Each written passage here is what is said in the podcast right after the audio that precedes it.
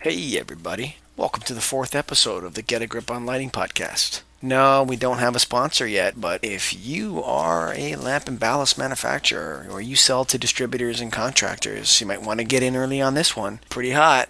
On today's show, we have Spencer Miles. He's not really a guest, he's more like a friend of the show. Spencer's the vice president of Pacific Lamp and Supply out of Seattle, Washington. And we talked about a lot of things, man. We talked about a, illumigeddon when the LED revolution comes to an end. We talked about different business models of selling lighting to people. We talked about MRO versus projects. And if you don't know what MRO stands for, uh, you can join the club because we couldn't figure it out either. We came up with maintenance repair operations or maintenance reorder. To us, it means selling people replacement lamps and ballasts when they burn out. So without further ado, Greg and I give you Spencer Miles on episode four of the Get a Grip on Lighting podcast. Hello, Spencer. Hello, Michael. Say hi to Greg Eric. Hey, Greg. Hey Spencer, how are you? I noticed that Spencer, you know, you you saw that episode three is up. Yes, saw that earlier today. It was supposed to be an about us, mm. but it, it turned into an about Greg. Nice. And and can you believe it that he managed to talk 30 minutes about his career in the lighting business and he didn't once bring up that he's lighting certified, nor did he bring up that he was the president of the National Association of Innovative Lighting Distributors. So that means he's got a lot to say. So it was a good podcast. But Spencer, you know what? Tell me tell me how you got in the lighting business. I actually started in the warehouse uh, as a delivery driver when I was 18, uh, and then for happened to be a lighting company, good old Pacific Lamp out of Seattle, and worked my way through sales, uh, inventory, purchasing, and now into vice president. What what year did you start there? 2000, So you you've been in the game 17 years. 17 years. Yep. How, and how- I was doing sales in 2001. So I mean, the first year was really just you know warehouse work, but uh, true lighting sales since uh, 2001. you, you you you got into sales right off the bat. What were you selling primarily back in 2001? Whew. T12s and uh, probably CFLs. A lot of CFLs, if I had to guess. Was Pacific Lamp and Supply late to the energy efficiency game? Did you always did, like? Did you ever feel like shoot we're falling behind, or were you guys ahead of the curve? No, I would. I feel like we were always a, little bit ahead of the curve on that. Why would you say that? Uh, we were one of the first out there with the T8s, you know, doing T12 to T8 conversions. Electronic ballasts. I think we were selling low watt ballasts to save energy before even uh, the big T8 rebates from the utilities came out. Okay. At what point, when you were selling and all that, did did it turn to be basically selling energy efficiency almost all the time, or do you guys not do that? So you're saying selling energy efficiency 100%? Yeah, like how much how much of your business is projects, and how much of it is it you know replacement lamp supply? That's a good question, actually, because I would say the doing project 30%, uh, MRO probably about 30%. And then uh, we have a retail deal that we do that's uh, the other percentage, 40%. Greg, do, do, or how much a percentage of your business is, is MRO and how much is projects? It's about uh, 65% projects and 35 MRO. And what we started doing, because that, that question came up a lot, about two and a half years ago or so, we got a, a new, well, it was more like four years ago, we got a new accounting system. And we started tracking our sales orders. We label them as a system or a supply. And now every year we can pull that and say what percent of our sales are projects and which ones are supply. So kind of a nice tool to do. What is it? Why is that valuable to you? just uh, knowledge, you know, kind of knowing wh- how it's changed over the years. You can see that when we first started measuring, it was pretty close to 50 50. And now you can see that the, the project business has gone up quite a bit. Are you, is that is all your growth projects? Yeah, yeah, I would say so. Uh, I mean, we, we've stayed pretty steady in our supply business over the years, but definitely the, the growth has come from projects. Do you? But I mean, when you say you're pretty steady on the on the supply side, you're you're saying that for the last seven eight years, your business supply side has not grown, or is it shrunk? You know, it stayed pretty much the same. I, I would say, if anything, maybe a little bit down, but overall pretty close. Not, not anything significant as far as, you know, dollar amount or volume. I, I actually split the project company out of the distribution company right in the beginning in 2003. So it was a separate corporation with different ownership, so it needed different accounting. So I separated out. So I have a very, very, very exact, if I wanted to, I don't always look at it, unfortunately. I'm such a good manager. I think a lot of distributors are probably not aware how much of their business is projects and how much is MRO. What about you, Spencer? You say it's 35, 30, 30, and 40? Yeah, 35, 35, and 30 probably. The more I thought about it, yeah. Have, Uh, you know, in MRO, we were heavy MRO 10 years ago. And we probably had one guy, maybe two guys that were out there doing projects. And that, that's changed quite a bit. you, you know what? I find that sales reps totally, totally undervalue MRO. Yes, the younger ones, yes. What about you, Greg? Yeah, I mean, there's nothing better to me still than getting somebody calling me that I didn't have to call it to them and they're just ordering light bulbs. I love it. I, I- if I if I could, I'd ship MR16s all day. Unfortunately, it's just not case. But it's funny because it's probably a good time to maybe you know look at refocusing on MRO. I mean, I've been totally focused on projects. Like projects lead the way for 12 years now, and there's a lot of people missing in the business now. 12 years later, that were like monsters of MRO. You know, back at like probably Pacific Lamp was told. Maybe it's time to. What do you think, Spencer? Is it time to take a step back and and think maybe let's get after this lamp supply again? Well, I, like to look at it a little differently. Where, first of all, you do a project. A lot of people are competition, probably your guys' competition. Hopefully, not you. When they do a project, they walk away from that customer, right? They're done. Oh, I did LED. Well, you probably did not do the full facility. So, what I like to always tell our salespeople is, yeah, you did a project. They still are buying light bulbs. I, very few facilities after a project still are not buying product. I mean, they're buying ballast, they're buying something. So you got to keep that as an MRO customer to get the next project as well. Uh, and then, yes, the other side is just get the guys who are buying a lot of bulbs. You got to go find those guys. I think the guys that r- that run away from the customer after they do the project are scared that the LEDs are going to burn out and they want to be forgotten, or they're scared they're not going to deliver on the energy savings promises. And that's just not the case with us. I'll make sure that the warranty. I mean, Greg, are you going to make sure that you keep your warranty with your customer? Absolutely, that's a big selling point, and and I, I the, the way the reason a lot of them do that is is because they don't really know what they're selling. They, they they see a product and a price and a rebate and a good payback, and they go out and sell it, and they don't. They're not really confident in it. They're just kind of reading They're, up on it. they're rebate know? chasers. Yeah. and find out what a rebate is, and they understand it, and then they go sell something, not knowing always if it's the best light, and not knowing if it's going to last. So yeah, that's the easy thing to do is take off and run. Yeah, and those guys don't have any leverage with the manufacturers they're buying the lights from either. They can't back the warranty. They don't have the money. they don't have the sales. They don't have the the guts. You know, I, I did some research on Pacific Lamp, Greg. You know that that company's over a hundred years old. Spencer, did you know that? I do know it. I say it every day. And and Greg, how old's Premier Lighting? 1991. So what's the math on that? I don't know, twenty three years. 20 or sorry, 26. Yeah. 26. 26, There you yeah. go. See, I'm a math genius. And Atlas is 40 years old. So that means we got like 150 years of lighting business on the table right now with three guys. That's pretty cool. Yeah, good background. I'll tell you, it's way easier to sell somebody $5,000 a year in MRO than it is to sell them a, a one year, $5,000 project. And I think the $5,000 a year MRO customer is a way better customer. Remember when we, back in 2011, 12, we were talking about is it time to jump out of the lighting business? What a disaster that would have been. But remember that? we were saying, yeah, man, you know, I'm running out of halides up here in Minneapolis. Yeah. I, I I remember a time where we had a hundred percent rebate here. I forget what the the acronym, but uh, they paid hundred percent to go to T8, and you know everybody was jumping on board and selling them because it was hundred percent paid for. At that time, we all thought that, we're like, oh, you know, everybody's got T8s. They last, uh, you know, even if you were using bad ones, they were still lasting you thirty thousand hours. Yeah, even Uh, bad fluorescent we- lamps last a long time. Yeah, we were selling the good ones that were fifty to sixty thousand hours, and everybody thought that, oh, well, the lighting's going to die. We're not going to get MRO business. And then look what happened. You know, five years later, we got LED revolution. So I, I look at it as there'll always be a next revolution of something. Don't know what it is. what the biggest challenge I think for me and what's left over in the in the lighting market is the remainders they're not early adopters now they're kind of the people that don't like to change anything that are left i don't know have you guys noticed this at all greg or is it just me or No, I, you know, I think I, I've seen a, a cycle. Uh, when I first started, I'm selling to the same people that I sold, you know, metal halide to T8.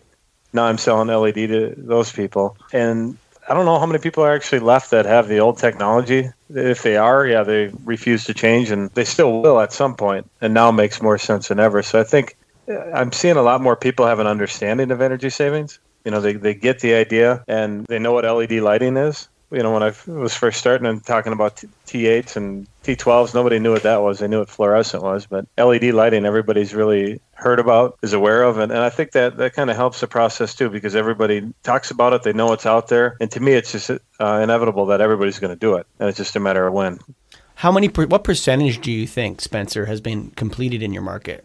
I can tell you exactly. Uh, so they recently came out and said what seven percent of the U.S. has adopted the LED. In our market, it is thirty-one percent. So like it's, uh, Washington's very green, is it?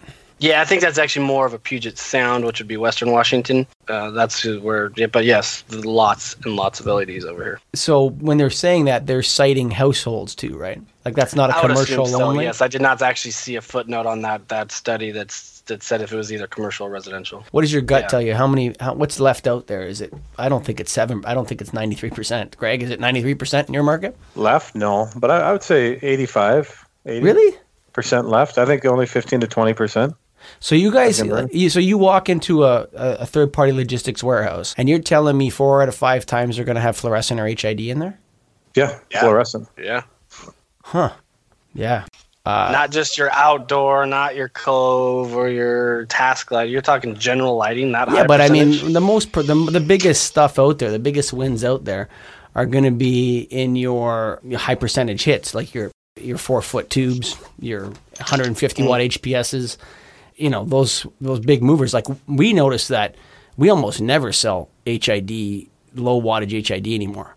How about you, Greg? You still sell a lot of 175 watt metal halides? You know, a few to outdoor, you know, wall packs and things, but not a lot. Definitely not a lot. Not like you used to. No, for sure. Right. So I, I don't know, man. I don't buy this seven percent stuff. I, th- I anyway in Ontario, I think it's a lot higher than it is than in other areas because I would say it's 50-50. If you walk into a facility, it's like a like a factory or a, ware, a warehouse. It's going to be LED one out of two times, maybe one in three. You know, so there, I don't I don't think there's as much out there. I mean, maybe uh, maybe I'm not being doomsday but. I'm just kind of wondering where we're at. I kind of I don't know. I think we might be halfway through this thing. I think the seven percent number might be right regionally in some areas, but I, I think it's higher overall. I don't know. I don't know. What do you? What about you, Greg? I think I think we're halfway through the LED boom, and if something new doesn't come along, I think we're going to start to see declines in projects. And I also think as you start to see the industry shrink, you see more competitive pricing. You see, like in my market, people will have seven or eight quotes in, on a project, and they'll have they'll have had five guys knock on the door to sell them LEDs. So, so uh, ended up like there's nobody in Toronto who's a lighting guy that's not employed right now. I don't know about in Minnesota, but if you if you know anything about lighting, you can get a job right now. Right. What about like? Yeah. Do you have trouble finding people in Minnesota, Greg?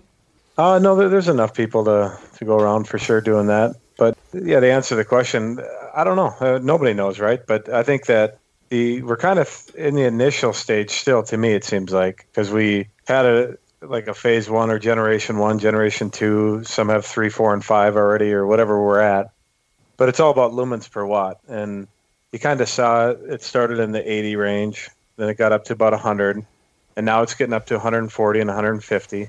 So I think there's a, a point that you can go back to these 80 and 100s and and you'll be able to sell a 150 200 lumen per watt solution that you know that basically cuts the energy in half again. So, so you're So- going to go from what a, a 15 watt LED to a 12, or a 12 watt to a nine? What are you going to go to? Yeah, th- they've already it's already kind of the trend has just happened because of the new DLC 4.0 that LED tubes are uh, for example a roughly 15 watt can now the same lumens can be produced out of about 12. But So then, it's only 3 watts. but didn't you get didn't you get the feeling from Brady Nemeth, Greg, that the end was in sight? It wasn't far. It wasn't like right in front of us. But I didn't you kind of get the feeling that now they're moving to sensors and that we've got maybe we've extracted as much of the efficiency gains as we can from LEDs. Like you can only it's not endless. I think I think th- th- that's what I'm saying is that I think the DLC what Brady was kind of saying indirectly when we we interviewed Brady Nemeth. Did you listen to that podcast, Spencer? Oh, yeah, absolutely. Did you get the feeling that the move to sensors was kind of um, what every lighting guy does, but from the DLCs, it, it was kind of looking at, you know, okay, the growth is done here. We're coming to the end of, you know, LEDs. We know how to make them, we know their limitations. There's only so far we can go, and what else is there? That's kind of how I did. You not get that feeling from Brady, Greg, or is it just me? You know, somewhat, but I, I think it's just making sure they're ready for that opportunity. I, I see it more as opportunity. I mean, it it makes too much sense not to at least consider controls and applications. I know we talked about it and the difficulty that can come from it, but you know, if that difficulty is eliminated, it makes perfect sense to control your lighting, and then there's all other benefits you can get out of it. You know, they're talking about the health benefits and things like that. But I really see a, a good chance that service could come out of it, like lighting as a service, where you're paying a monthly fee basically to maintain your lighting and upgrade it and update it you know, much like a cell phone in a way. You're paying monthly for that. I actually looked today at a cell phone, and you can't you can't get a free one anymore.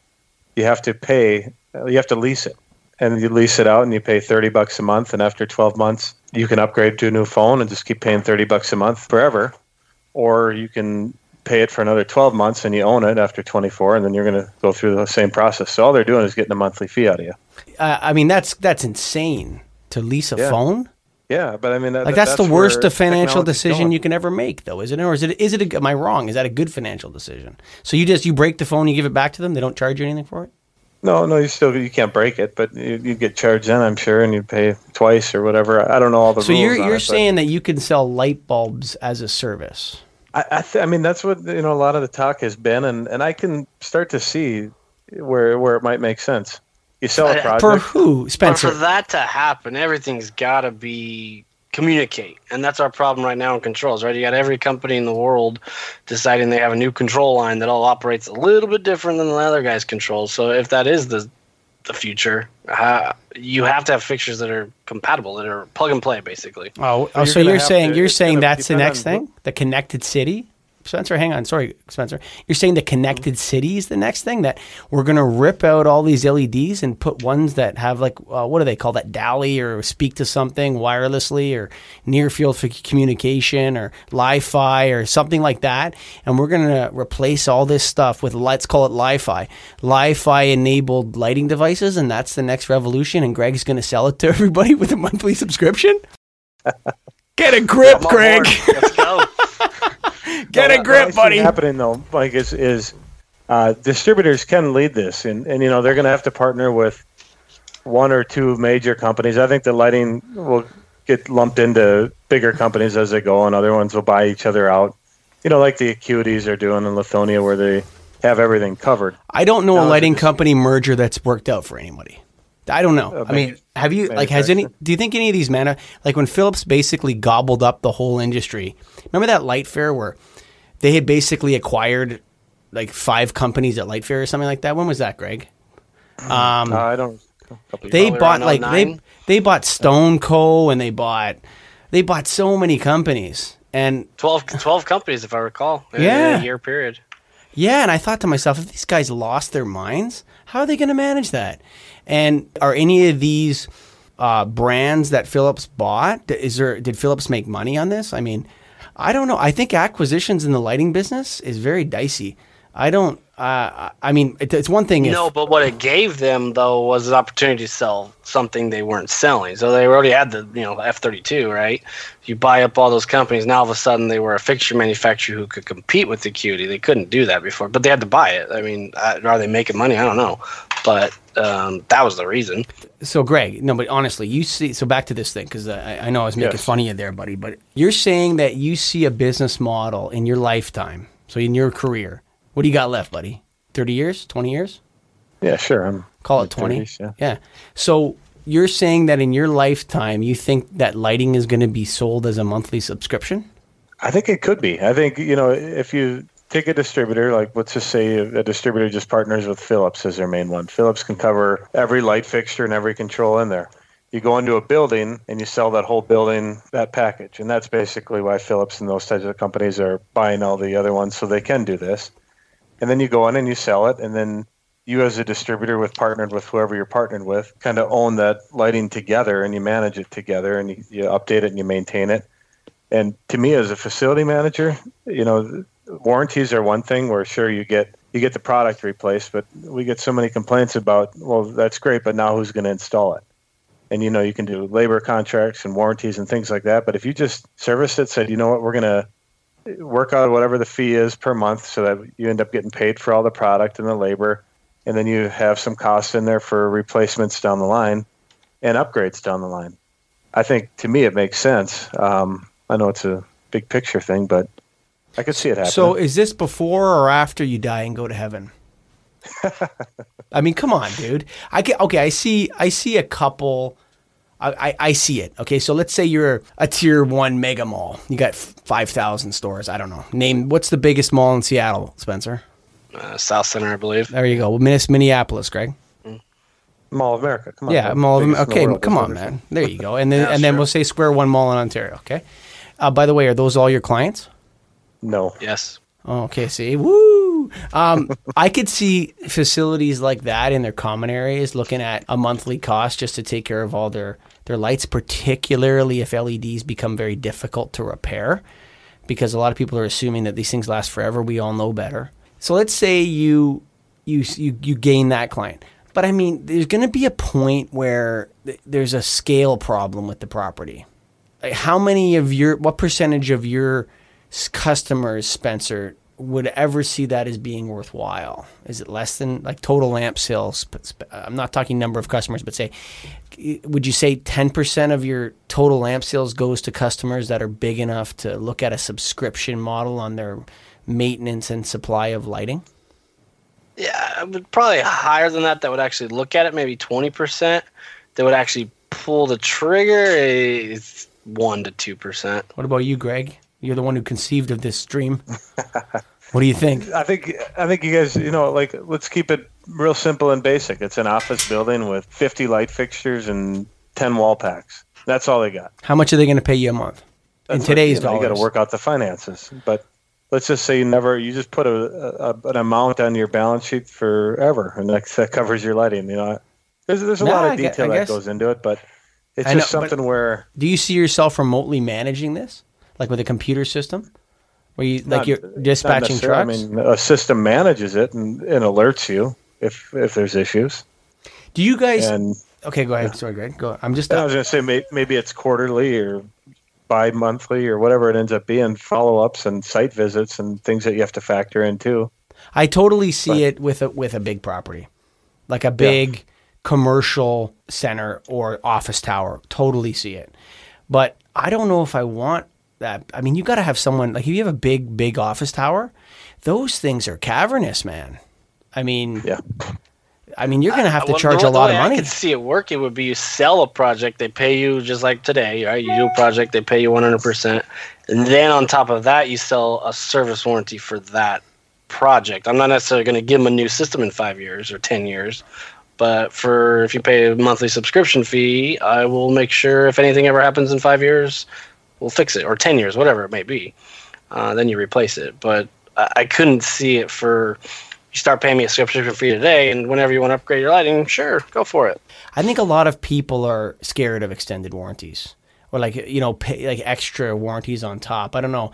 There's like they have a bad rep in everything up here. You know, when I, I, I like Spencer's model, I can I, when he says it, you know, hey, sell it after the project. My first concern with that is on these big properties, you rarely do everything at once. When, well, I don't know. True.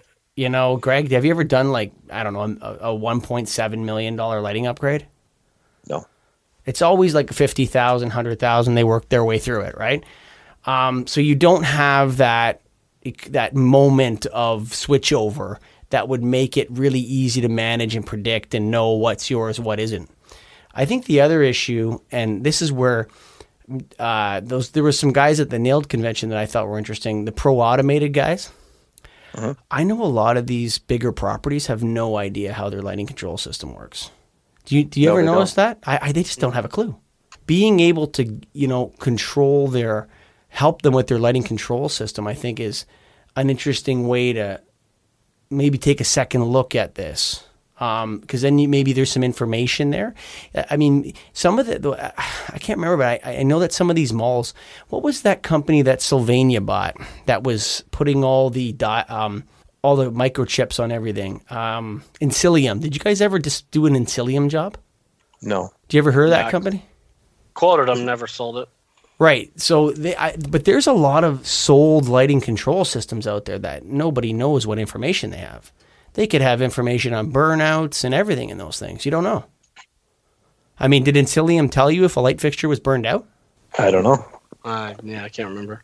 I mean, I don't think I, I don't even think Encelium knew. Well, that, that goes back to my point though, of where I don't know if you guys seen it. You know, I got a rep walking in every day that, or at least once a week. That's uh, you know, all of a sudden a, a line that sold, uh, you know, let's say garage fixtures or they sold outdoor fixtures. All of a sudden they're selling controls now. And I'm like, well, well, why would I buy controls through you? I, I got control vendors. Well, you know what Uh, it is. You know what It's it just- is. There's too Spencer. many. No, just everybody went to the Hong Kong Light Fair, and that's it. I'm telling you, I mean- odd to me. I mean, remember, weren't you guys weren't you guys telling me that at a NAILD convention, three vendors unveiled the same Par 38 at the show? Yeah, absolutely. One line was one major brand, and the other line was another major brand, and just rolling down these MR16s coming out the back door.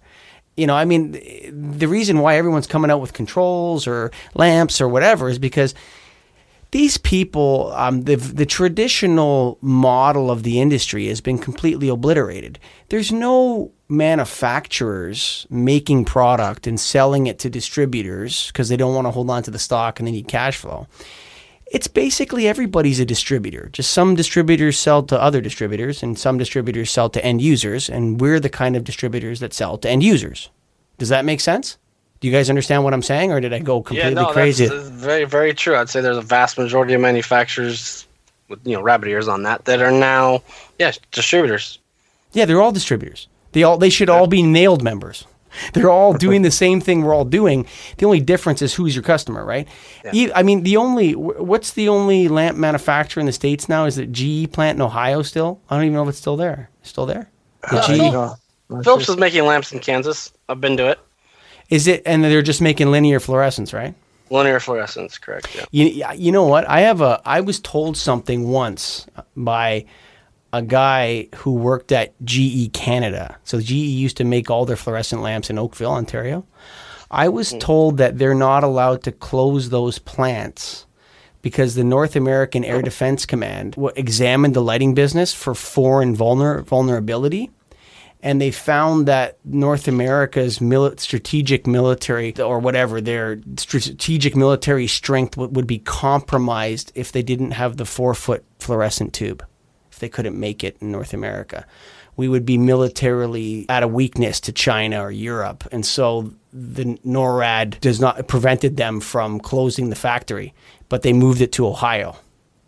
Hmm. So it like they it, so there's like I think there's like one in Europe and Germany too. There's one in America or two in America. Like you said, there's a Philips plant, but I think it I think it's partially there uh, there not only because they make money there, but because there needs to be a a fluorescent lamp manufacturer in the United States. Otherwise, you're going to have to fight in the dark if there's a war, right? Right. I mean, that's some pretty high level knowledge there, but th- so that's why the only reason manufacturing exists in the in the United States in the lighting business is for military reasons. And Well, that I will say I have talked to some bigger vendors who are going to be opening LED lines in the U.S. Uh, shortly. So uh, I think they're starting to move them back. well, there's a reason why. It's because you don't need anybody to make them anymore. When Greg and I were, they had seven lines. I don't know what was it, seven, and they would have 500 or 600 people working on these lines, and they had cafeterias, and they lived at the factory. And we were walking through, and then we walked into this lo- the seventh line, and there was nobody there. She, the, the manager of the factory, Greg and I said, well, "What's going on here?"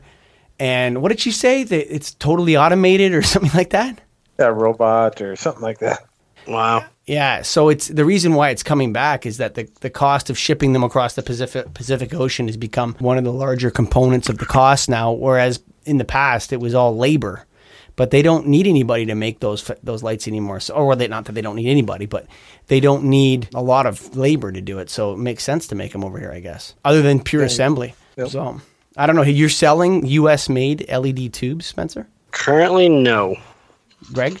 Uh, we've quoted some to there, there's certain there's something called the Buy American Act I don't know if it, Michael, you probably don't know a lot no, about Ca- it. but, um, Canadians don't know anything about that. It's not going to affect us at I all. guess not. No, I mean No, we're totally it's- it's all oblivious about to that. Government and buying X amount of goods from, or X, it has to be a certain percentage of that item has to be made in the U.S.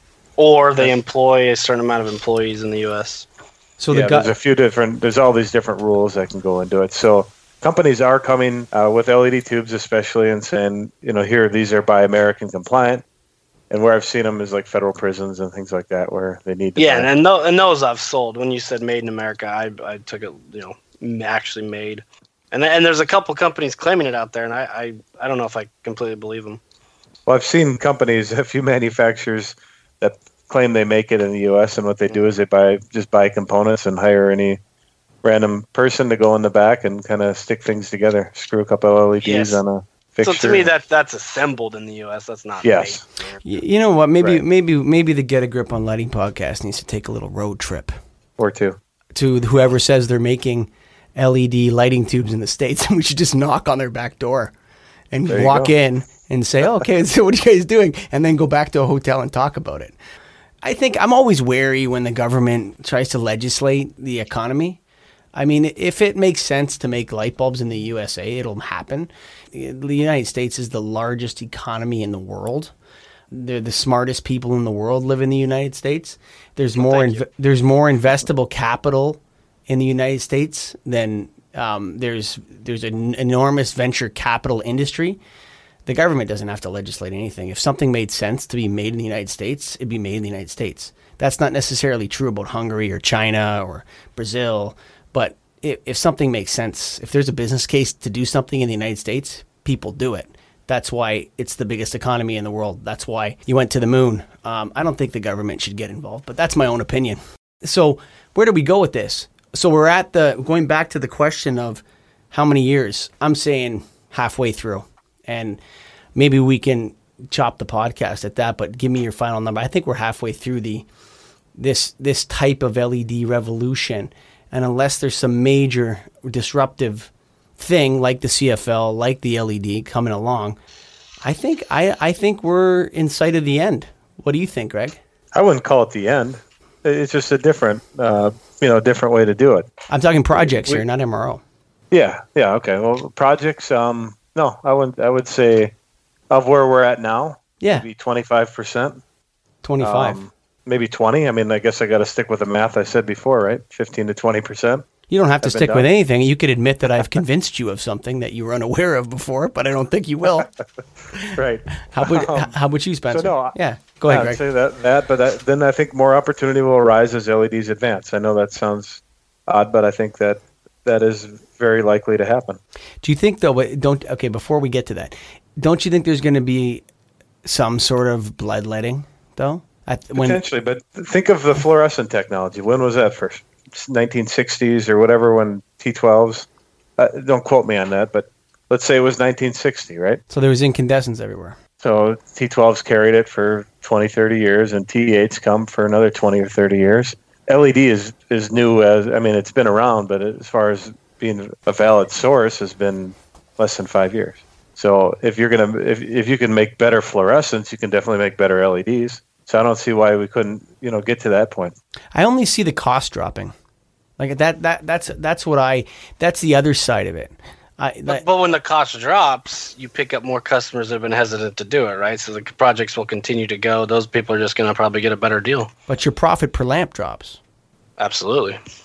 Like I think in 5 years if anybody's having a podcast in lighting it'll be us because we we're like who's talking about this right now but so I think we're the ones thinking about it we're the ones planning for it because you know there's uh, what 150 years at the table here so we want another 150 but you know I I think there's going to be a shakeout and I think there's you're right. I think like there's going to be, or maybe there's going to be a vacuum that good lighting people are going to be sucked into because too many people get acquired by like what you were talking about earlier, Spencer. Those you know sell it all companies, a million SKUs in the inventory companies. Maybe there'll be a vacuum and and there'll be growth for you know people that know lighting. I don't know. I, I it's tough. So you're saying 25% done. Where's your head at, Spencer? I'm lower than that. I mean, I, I remember at the NAILD convention this year, what, two months ago, somebody mentioned the, a manufacturer, their number one selling SKU was still an F40 T12. Who's this? Uh, Come on, where? Well, I don't. I want to move Canada. to Canada, but well, it ain't in um, Canada, that buddy, still, or that still Ontario. proves the point, though. T8s have been out there; they've been rebated. I mean, everybody's beat that to death, at least in the light industry, right? And they're still out there as their number one SKU. So if So, that's so hang on. So to be F forty T twelve, believed- F forty T 12's number one SKU this year, two thousand seventeen. yeah, well, 2016 at the time. You yeah. got to get that's you got to get your um, head out of the hole in the ground. I mean, that's crazy. But where, yeah, where I don't know, because that's definitely not in my top hundred. But Sure.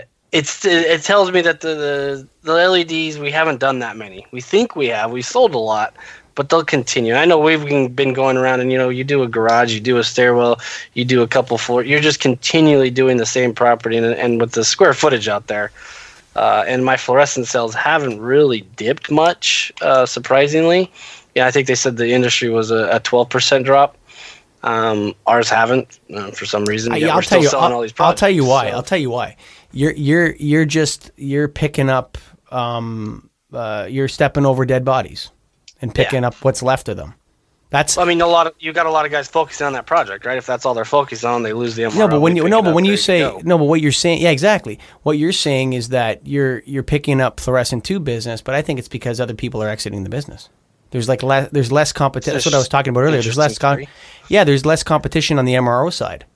I don't know. so you're saying focus more on that. I don't know. I mean, that, like Greg's saying, you know, I don't know. I, I am just saying. I, I I don't think there's anybody who's out there saying, "Hey, bring this guy a list of lamps that you, he can buy from us." Like, when's the last time a lighting guy's walked in? When's the last time you walked into a client and handed them a price sheet saying, "These are the bulbs I can sell you, Greg"? Never, dude. It's been a while. Yeah, it's- Set it up online though. yeah. Oh, you- okay. So email them the website, but some people like to hold stuff in their hands too, dude. I mean, I I, can print it. yeah, print it out, dude. I mean, I don't know. I when's I, I mean, I, I mean, no, but I just, I, I don't know. My gut tells me go after the MRO. Nobody's out there. Nobody's out there. Everybody that walks in every door saying project, project, project. If you walked in and said, "Hey, you need a couple boxes of F thirty two T8s," maybe they'd buy from you. I don't know. It's, uh, it's just a gut feeling I have. But I don't think that I, either way. I just don't see the LED cell or LED projects dying because they're just going to continue. And I know they're building a lot of you know new property up here, new construction, and a lot of that new construction they're putting in has CFLs, which shocks me. But we've walked in many buildings day one they open and they want to do retrofit. Yeah, that, isn't that crazy? opened. That's cra- you have a condo like people just built the condo and they just finally been occupied and they're talking about how can we save money on, on lighting. And they you they can. The reality is sometimes they can. They they're not even done the warranty from the builder sometimes and they're looking into projects. How does that happen you're right about that but I, I don't know if that Architect level. I don't know. I don't know if there's that. I think, well, you got to remember a lot of architects and engineers, they're going to be wary to be. I mean, got to remember there's no lighting engineers. Lighting engineers have LCs, right, Greg? That's right. I mean, there's nothing called, you don't go to university and get a degree in lighting engineering, right? So a lot of those electrical engineers are, you know, they're kind of in the routine of specking the same thing over and over and over again, and they don't like to stray from what works. Um, True, and I, and contractors as well, because they're gonna, you know they're going to throw cans in. They're going to throw you know the CFL or incandescent, whatever can they you know cheap. Yeah, well, this is it. And if it's on the spec, they do it. Then no one's going to question a new construction spec. They just they're going to try to do it as cheaply as they possibly can. Not that they would go cheap, but that would they're not they're not going to turn around and say you should change these to LED. But we will. You're saying fifteen percent, twenty five percent. I'm saying fifty percent. I think you guys are probably right. I'm probably really just having a bad day. But anyway, um, yeah. So I don't know. Have we covered everything here, boys? Uh, for me, not today. I think that was that was a pretty good overview. There's always more to talk about, but that's what future's for. Yeah, for sure. How about you, Spencer? There you go. No, not off the top of my head. No. We have one question though for you, Spencer. Which vehicle is the uh, higher status vehicle? Okay, you got to tell me. Your, tell me the first thing that jumps in your head when I when I give you this model. You just got to say one or the other right away, like no pausing or waiting or anything. Okay. Okay. GMC, uh, what is it? Denali XLT, Yukon Denali XLT, Okay. or Chevrolet Suburban LTZ. the GMC. Come on, And where- man. Where are you from, Spencer? Seattle. U.S. or Canada? U.S. Yeah. What? The, do you know? Do you know what the difference is? Do you know what the difference? Nothing really, right? Marketing. The only the only difference no no there's a there's a serious difference. The only difference is that the the unless Greg needs to tow his twenty seven thousand pound boat, he, he doesn't need the six liter engine, and that's what it. it? Yeah, there's a five point three liter engine in the suburban LTZ, and then there's a six six point two liter engine in the. Uh, in the Yukon Denali, and it has um, all like some sort of all wheel. That engine has some sort of all wheel drive function for when you're towing, you know, the three Bobcats that you use daily in your business, Greg. So the important part is I'm 100% right so far. Uh, no, uh, Maddie Maddie Segriff says That's the from suburban, suburban LTZ. Okay, yeah, yeah, yeah. You're right. American wise, yeah, yeah. You're right. You're right. You're right. Okay. All right. That's the podcast. Oh, Brian Huff. Okay, bring him on. What's up? Brian, you missed the podcast. We're just wrapping up. I, I, I, I, I that's why I'm calling in. I figured you were about done by now. Yeah, it was okay. We missed you. Uh, but Figured it all out. we figured it all. But hey, I got a question for you. I want you to answer this question like like right away. So if if um when I ask you, you have to say the first thing that comes to your mind. Okay? Are we talking about lighting? No, no, we're not talking about lighting. No, So what's the higher status vehicle? The GM. say that again? What's the higher status vehicle? The GMC Yukon Denali XLT or the Chevrolet Suburban LTZ? The GMC Denali. Oh man, you guys are crazy. Sorry, Mike. What's wrong with you guys? You guys are nuts. You want me to keep going here or stop, Matt? Wow. No, I think we're good. Anyway, At yeah, I- yeah. That's I think Maddie wants to go. I want to go. I think we all want to go. Brian, too late. So Sorry straight, but guys. yep. Talk to you soon.